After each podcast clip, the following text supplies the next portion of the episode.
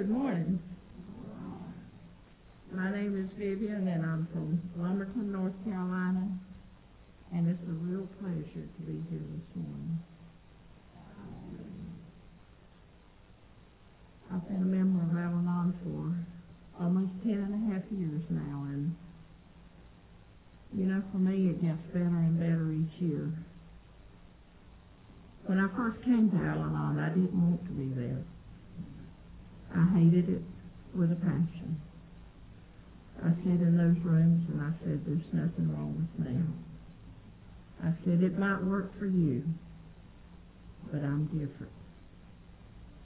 And I set out, I think, to prove just how different I was. You know, Al-Anon, we hear the term sometimes by the AA people, the suffering of Al-Anon. Well, I'd like to introduce you to my suffering alcoholic. And when I get done, you'll know exactly why I say the suffering alcoholic.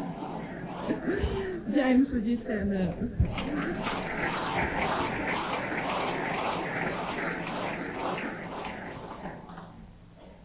I think you'll understand when I finish my talk that I really mean it when I say that I'm grateful, truly grateful that I married an alcoholic. Because if I had not done so, I think today I would have been dead.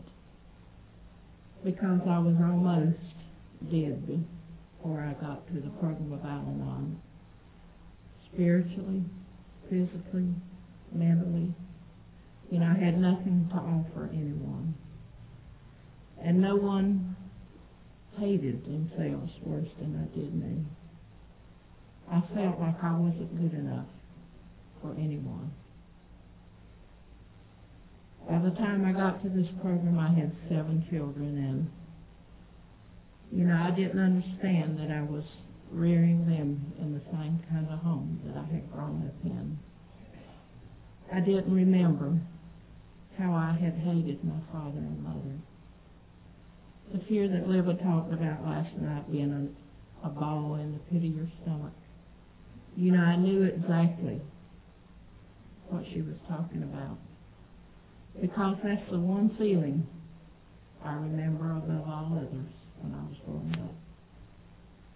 You see, I was raised in a family where alcohol was abundant. My father was a bootlegger. And I often used to wonder how he ever made any money because he drank and drank and drank. I have seven brothers, and they were carbon copies of my father for a great number of years. I have ten sisters, and I was the fifteenth in this group of kids. And needless to say, when we were growing up, we did not get a lot of attention. I never knew what it was like for my mother to put her arms around me and say, I love you. I never knew what it was like for my father to touch me in any way except in violence.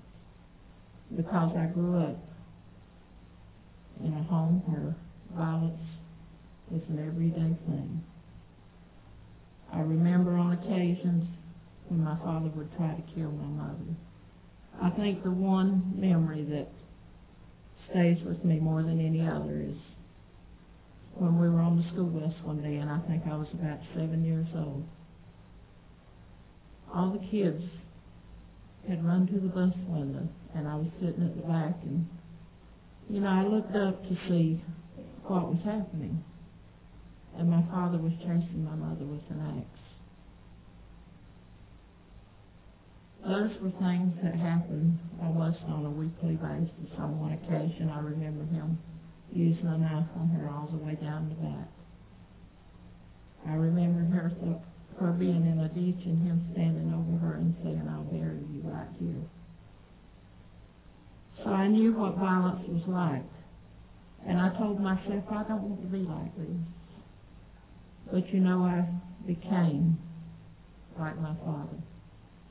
I became the abuser, even though I did not drink. But as much as I didn't want to be like my father, I didn't want to be like my mother either. Because I thought, you know, some of this is her fault. You know, when the fights would start and she would start fighting with him or either would take whatever he was giving her that day. Sometimes she fought back, sometimes she didn't. You know, we learned to hide, and I had my own special little hiding place.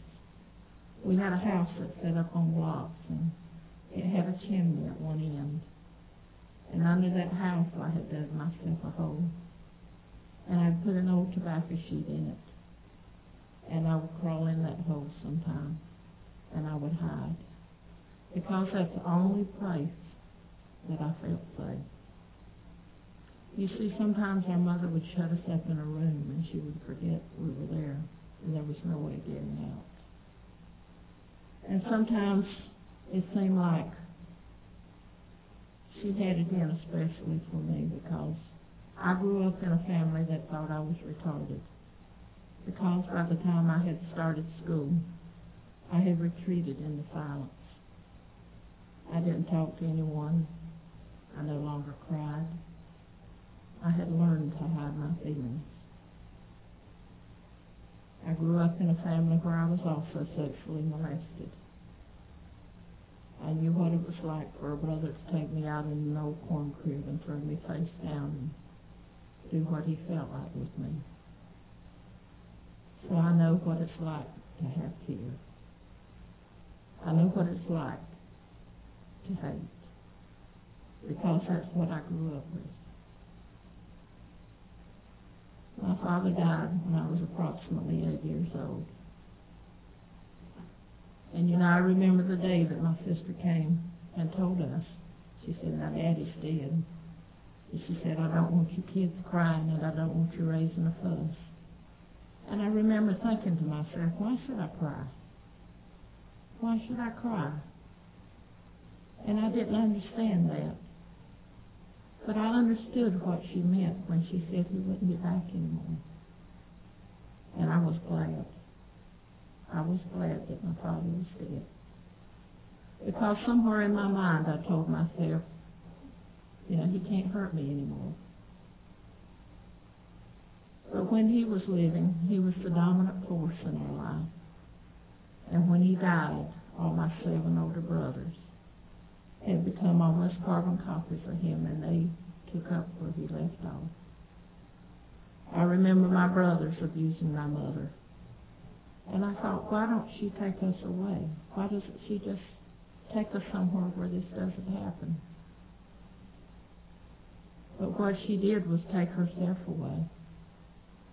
By the time she died, I hated my mother more than I thought was possible, and I was almost 15 years old when she died. But you see, a couple of years after my father died, she left. She got away. She found her freedom, such as it was. She took us to church one night and she left us sitting in church. And we should have known that something was up then because we were not usually taken to church. I did not know what God was all about. I had no earthly idea that there was a loving God that he could change our lives. But she got up and walked out, and she said, I'm going to the bathroom. I'll be back in a little while. Her little while turned into years. And us children were separated and given to different ones in the family. And I learned to hate and hate and resent and fear. That's what my childhood was all about. I got married for the first time when I was 13 years old. And my family, my sister signed for me to get married because she thought that this was a way of being rid of a problem. And I was indeed a problem at that time. And she was just thankful that she had found an older man that would take me. And he was a lot older than I was. After we came from the marriage chapel at Dillon, South Carolina, to pack my clothes, you know, I heard my brother talking about all the things that were going to happen to me that night. And I think a fear gripped me that I'd never known before, and I knew that I could not, absolutely could not live with him. And I begged my family to let me stay. And you know, out of all the other 17, I had no one that would take me in. My sister told me, he'll be good to you now, you go with him. But what I did was run away. And it started a pattern for me that I continued up until the time I got into Al-Anon. When things got too tough for me to handle, I would just shut it out or run away. When it got dark, I sneaked out of the house that day. And I made my way down the edge of the woods, and it was several miles into town. And I walked the streets until I found an empty house. And I went around to the back door and I went in. And I stayed in that house for several weeks. I slept in the bathtub. I placed old curtains in there that I had found in the house. And in the daytime, there was a store behind the house. I would go to the dumpster behind the store, or I would walk down the aisles of the store till I thought no one was looking, and I would pick up whatever I could eat. And that's how I lived at the age of 13 years old. So I knew what it was like to be homeless also. When I'd been there probably three weeks, a lady come in the house one day while I was sleeping. And she wanted to know what I was doing there. And I told her I had nowhere else to go. She wanted to know if I had parents, if I had a family, and I told her no, that I was alone. And you know, she believed me and she took me home with her and she let me stay with her for the next couple of years. I helped her with her children and she was probably the only mother, the only thing that I let myself become close to because I grew to care a great deal about her. But you know, years later when she was dying and she said, will you come to the hospital and see me? I said no. I was so mentally sick that I couldn't go. Because you see, I got a lot worse as years progressed. When I was almost 16 years old, I met a soldier from Fort Bragg and I started dating him. And I dated him until he got out of the service and he asked me to marry him and so I agreed to.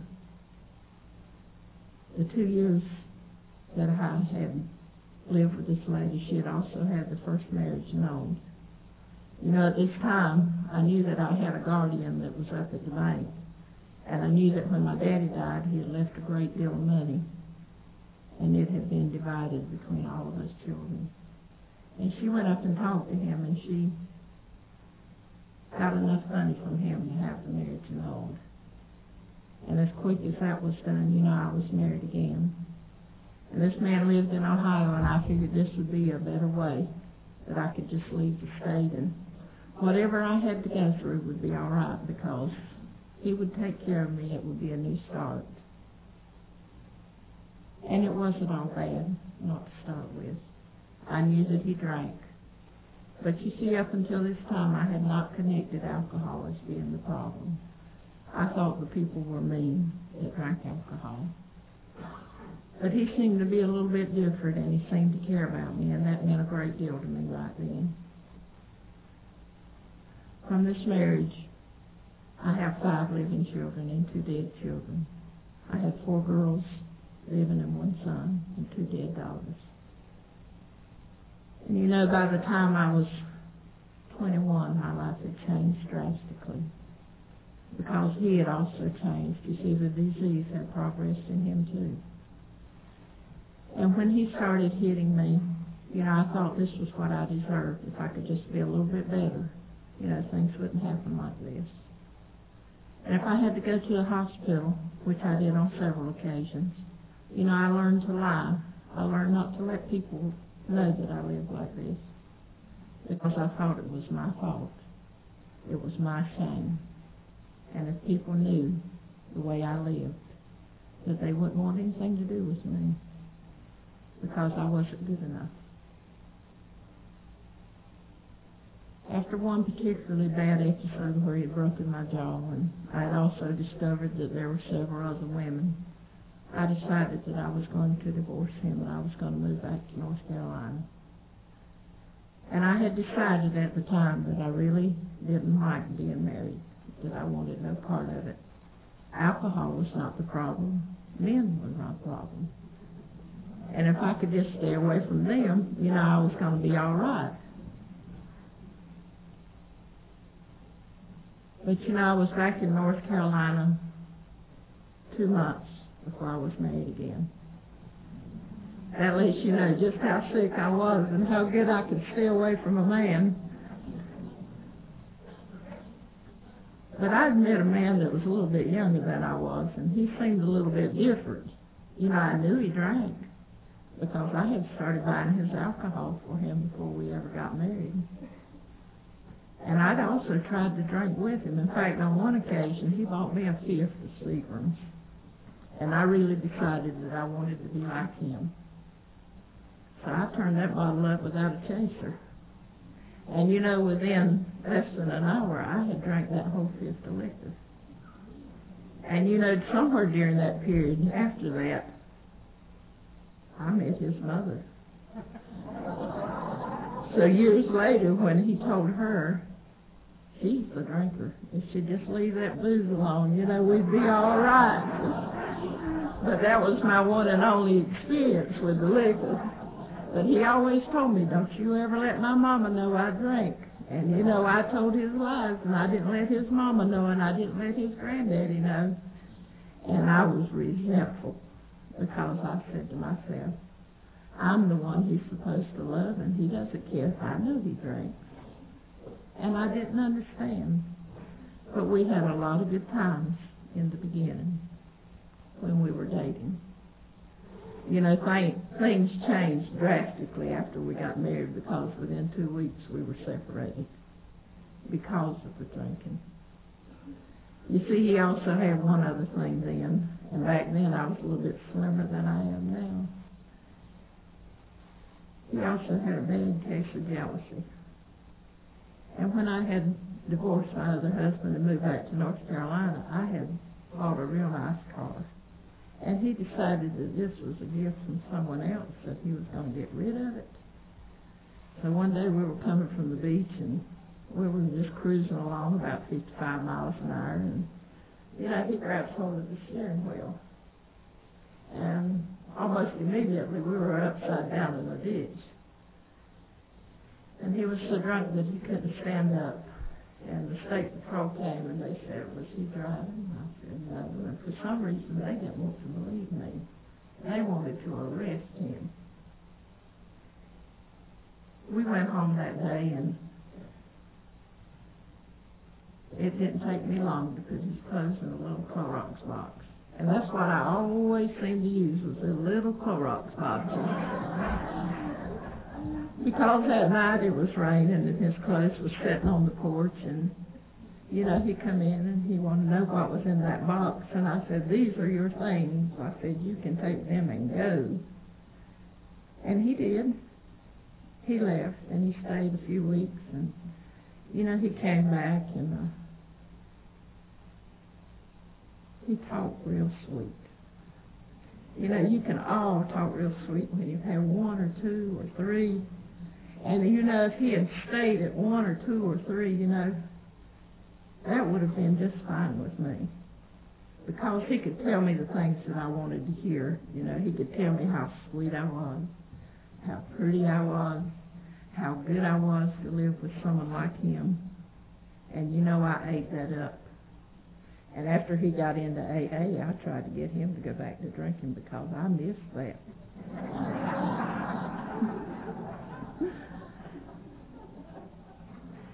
But he came back that time and uh, he said, I'm not going to drink like this anymore. He said, if you'll just take me back this time, we won't have any more fights. We won't have any arguments because I won't drinking as much. And I believed him because I needed to believe him. And also at that time I had found out that I was pregnant. But before those twins were born, we were separated again. And you know, this time it wasn't so easy to patch things up because we had had a physical fight. And I didn't do like I had done in my other marriage. I didn't do like I had seen my mother do. I learned what a joy it was to match blow for blow. I learned to fight. And in time, I learned to fight real dirty. You know, I'm not proud of the things that I did, but I don't apologize for them anymore either because I know today that I did what I had to to survive. And I also know today that I'm a survivor and that I'm a worthwhile person. But after he came back this time, he stayed sober because he had convinced me that he wasn't going to drink anymore. And things were good. We learned to love each other, I think, in a way that we had not known before. You know, for the first time in my life, I think I really let myself get close to a person. And it hurt when he went back to drinking. It really hurt. Because the fight started almost immediately. And I did things then that I'm not proud of. You know, when he'd come in some nights and he would be so drunk that he could hardly stand up, I would pick up a shoe or whatever was available. And I would stand there and I would beat him.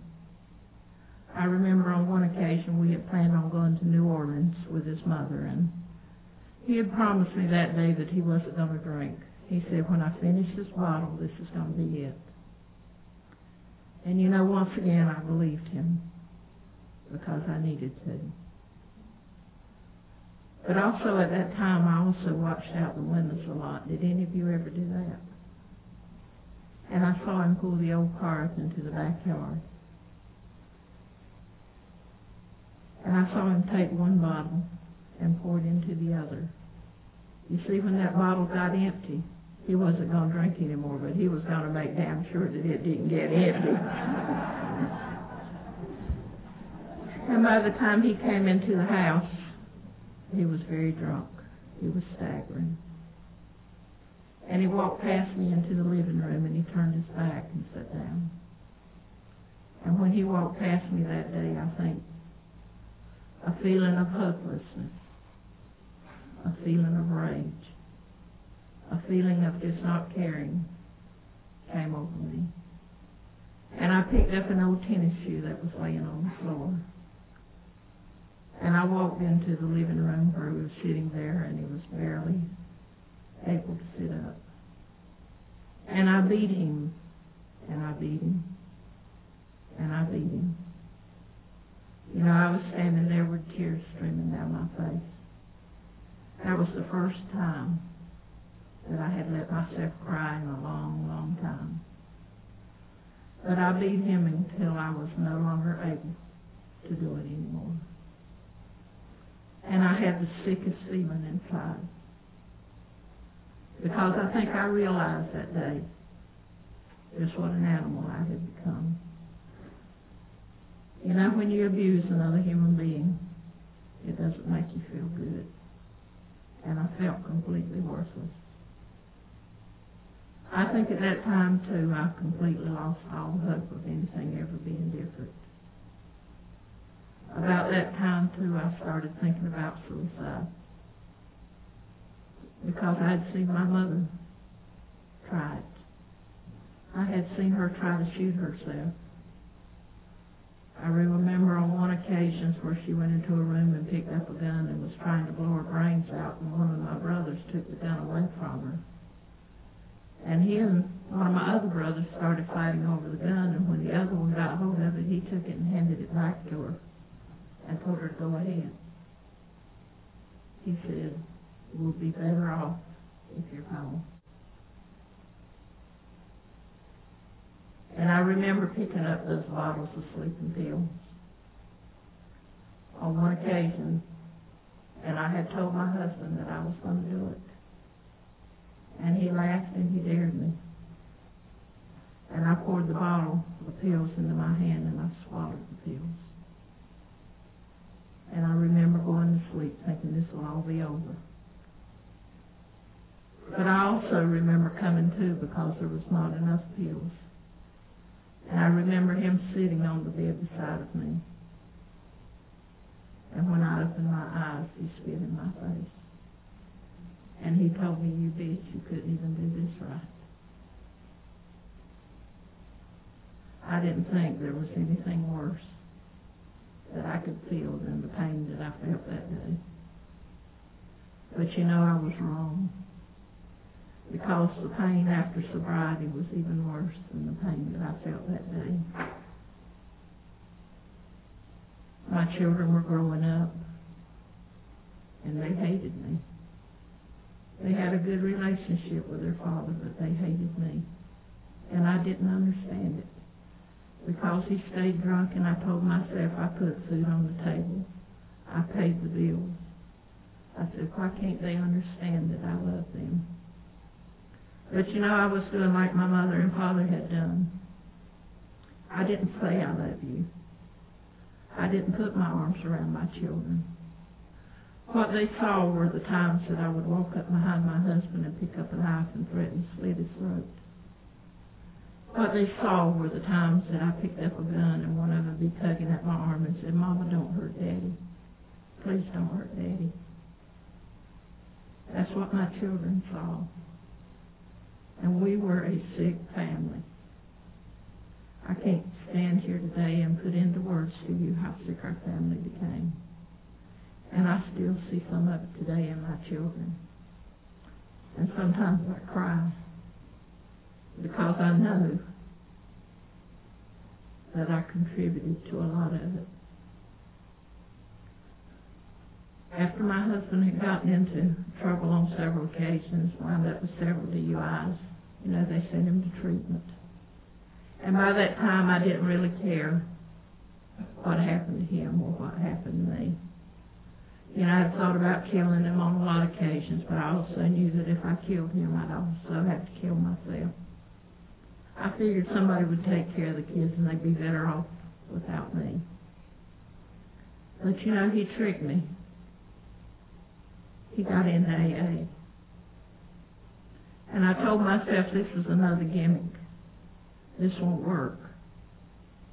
And I went with him to a few meetings while he was in treatment. I'd go meet him. And, you know, we'd go to meetings and I'd listen. But I knew this was a trick on his part, so the day he got out of treatment, I took him to a bar. You know, this was my birthday and I was going to celebrate. I didn't drink, but we had to go to that bar because it was the only one that had just what I wanted. And when we went into that bar and we sat down that day, I began to feel uneasy. And he began to feel uneasy. And we got up and we walked out. And we went to an AA meeting that night because he wanted to go. At this time, it really didn't matter to me. I was just tagging along for the ride. He began to go to AA meetings on a regular basis, and I would go to a few Al-Anon meetings, and I would sit in those meetings, and I'd, I'd tell myself, this is not for me. You know, if they really know what I'm like, they won't talk to me. And once in a while, they would call on me to read, and if they did that, I would pass, and the next meeting I wouldn't go because I didn't want to be singled out. You know, at one time, I could not even walk into a room in front of him I was so afraid. I was always in a shadow of somebody else. If there were people around, I would stand behind someone hoping no one would notice me, and that's how I sat in those meetings. And you know, I would go to AA meetings and I'd see all the smiles and I'd see them holding hands. And like my husband at that time, I also had a bad of jealousy because I had been shut out of everyone's life, and I saw myself being shut out once more. And you know, if he would get up and read or if he would chair a meeting. and call him a pretty girl, you know, by the time he got home, I would be raising hell because I didn't like it. I just knew that he wanted to go with this one or that one, you know.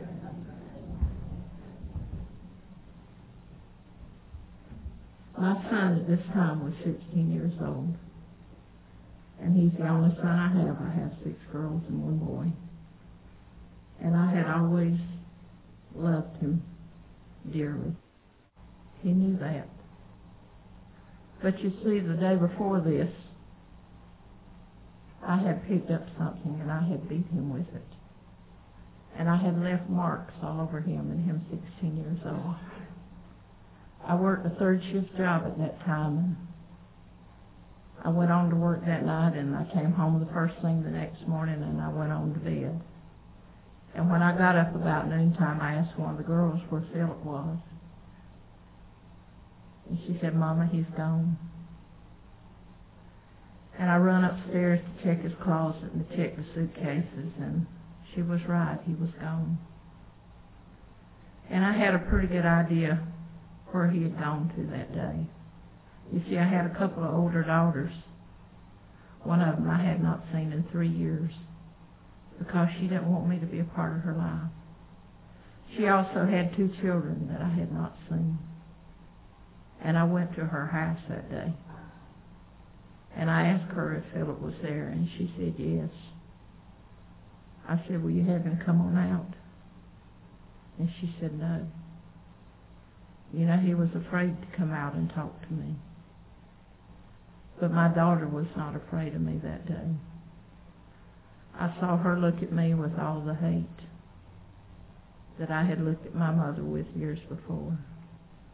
And I had not said anything. But she looked at me that day and I could see it in her eyes. I could see the hate. And she just wanted me to leave. But she told me some things that day that was necessary for my recovery. Because she looked at me and she said, Mama, she said, I hate you. She said, I don't ever want to see you again. Get out of my life. And I thought my heart would break. And it's necessary for me to remember that when I talk. Because that's what happened. That's what put me on the road to recovery. That is what made me look at me. To know that I couldn't justify what I was doing anymore. You know, the physical violence had stopped. You don't walk up to a sober man and pop him upside the head and get away with it. Let me tell you that.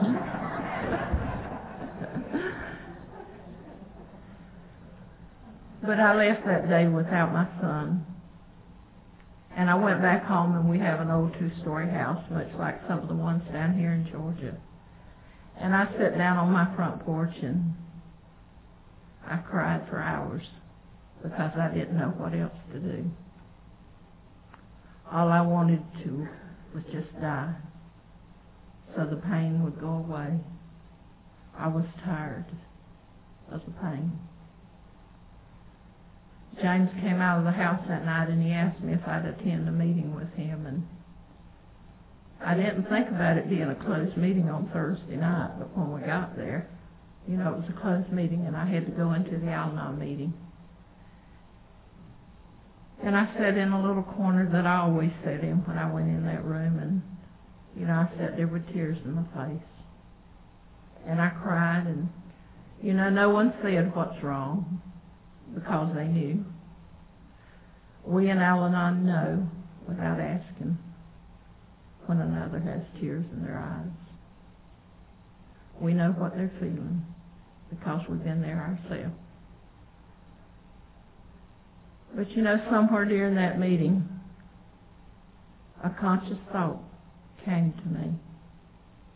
The first conscious, rational thought that I had had in a long, long time.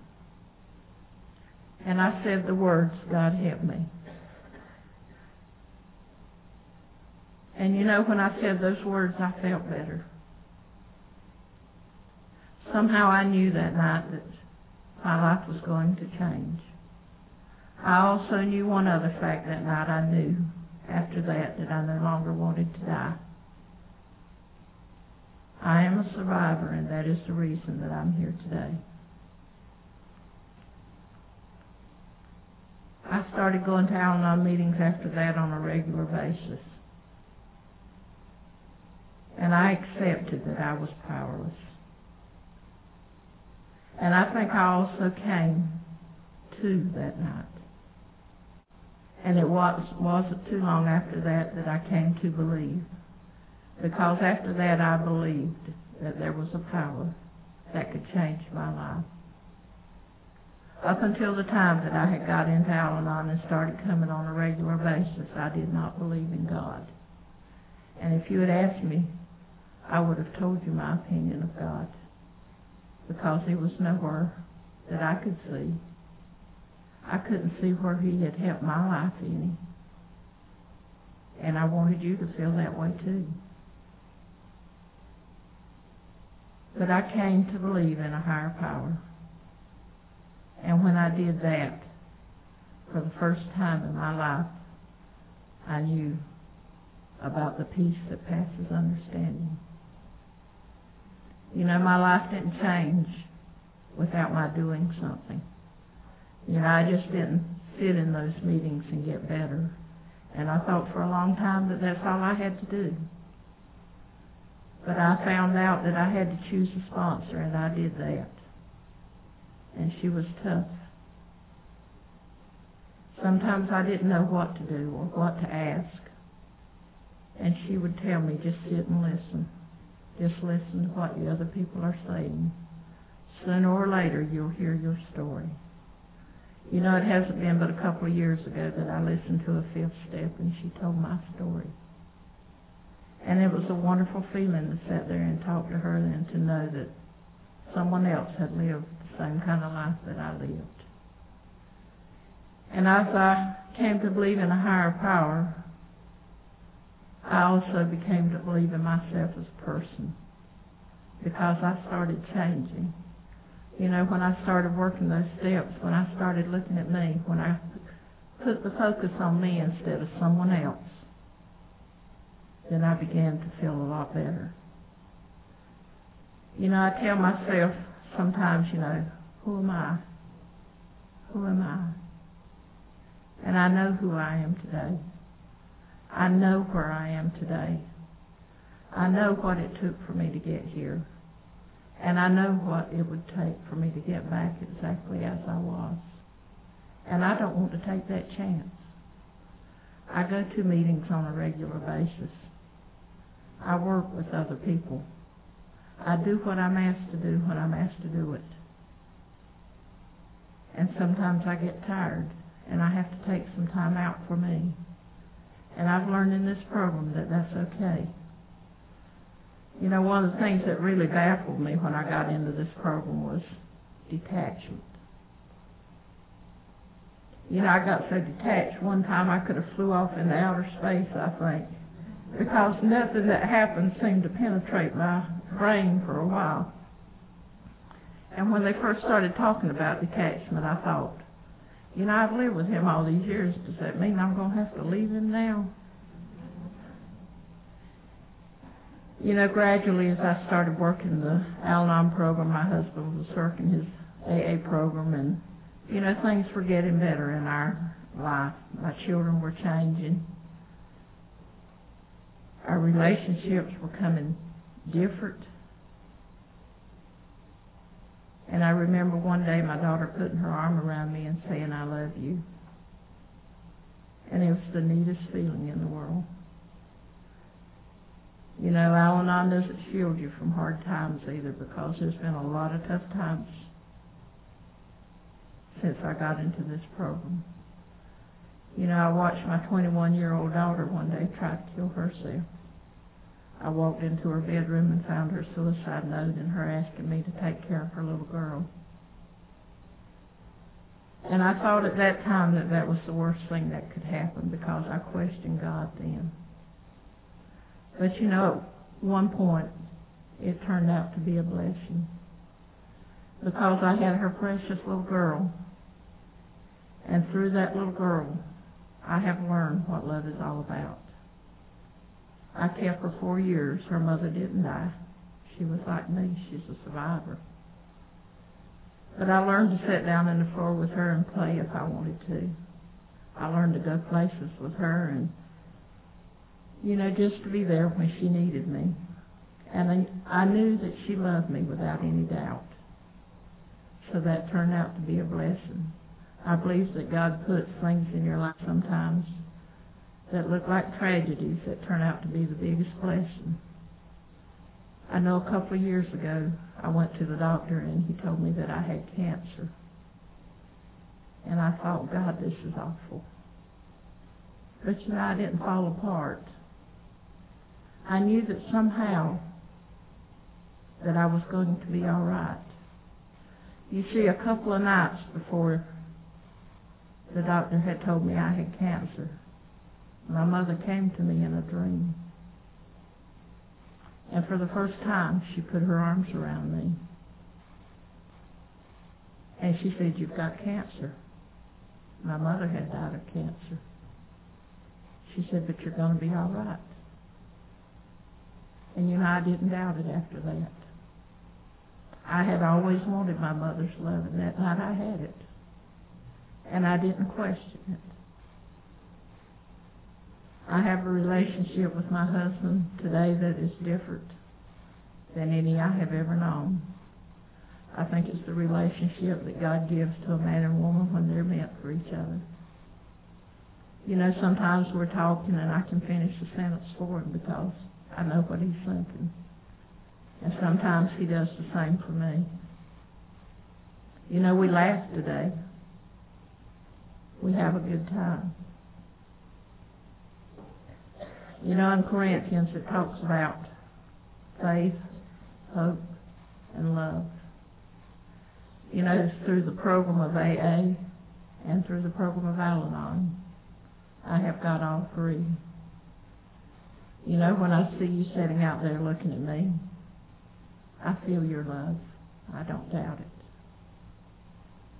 You know, I wondered for a lot of time, a lot of times, you know, how people really saw me how they really felt about me. And you know, when I had cancer, God gave me that opportunity too because I've never felt such an outpouring of love from the people in our group and in different places in the state. And when I got where I could sit up after surgery and look at the cards, all I could do was sit there and cry. And, you know, my husband would pat me on the shoulder and he'd say, it's okay. And he didn't say anything because he understood, and I knew. I knew that I was a person and that he loved me. I knew that God loved me, that he had always loved me. And I know what it means to be happy, joyous, and free today. And I treasure my program above all things because I know without that that I wouldn't have anything else. You know, when I get up in the mornings, I get down on my knees and I ask God, help me to do what you want me to do today. And at the end of the day, I mentally go over my day to see if I've done anything to hurt anyone. And if I have, I make my amends before I go to sleep. But there's a thought that runs through my head every night before I go to sleep. And I close my talks with this thought because it's very important to me. I cannot hide myself from me. I see what others may never see. I know what others may never know. I cannot hide. And so whatever happens, I want to be self-respected and conscience free. Thank you for asking me.